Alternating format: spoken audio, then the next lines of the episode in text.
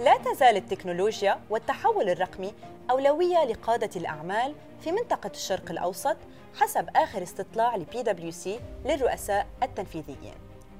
تدل نتائج أحدث استطلاع على أن الاضطرابات التكنولوجية تترأس المشاكل التي تؤثر على الأرباح خلال العشر سنين المقبلة حسب رأي ثلثي الرؤساء التنفيذيين في المنطقة.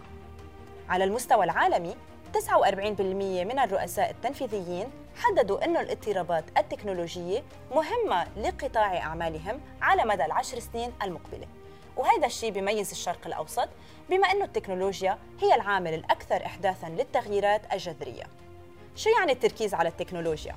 عملياً التركيز بيكون بشكل كبير على إجراءات الأتمتة أو الأوتوميشن والاستثمار في تطوير مهارات القوى العاملة وتطبيق التكنولوجيا السحابية أو ما يسمى بال cloud والميتافيرس والذكاء الاصطناعي وغيرها من التقنيات المتقدمة.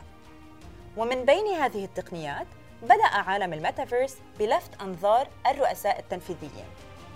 واحد من عشرة منهم يتوقعون أن يكون الميتافيرس التركيز الرئيسي لاستثماراتهم لهذه السنة.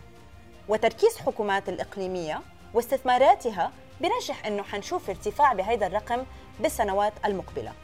تقدروا تطلعوا على كل التفاصيل في استطلاع سي للرؤساء التنفيذيين السادس والعشرين